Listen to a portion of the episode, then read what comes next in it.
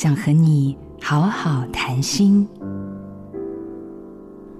忧郁是我们面对失落时的本能反应。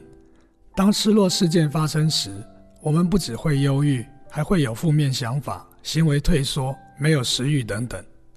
想象一下，动物生活在丛林中，当它失去它的同伴，被老虎吃了，它当然会害怕，找个地方躲起来，可能不吃不喝几天，等到安全了才敢出来。演化到现在，就变成了忧郁反应。但人类跟动物不同。人会思考，想得太多，本来正常的忧郁就变成了忧郁症。忧郁症和正常忧郁的不同，可以从值和量来看。不该忧郁的时候却忧郁，那是值的异常；该忧郁的时候却忧郁得太强烈或太久，那是量的异常。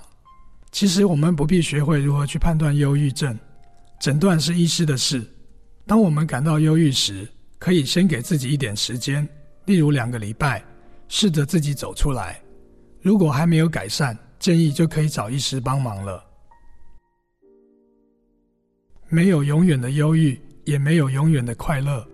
我是精神科医师郁建飞。做自己的主人，找回你的心。印心电子，真心祝福。好家庭联播网。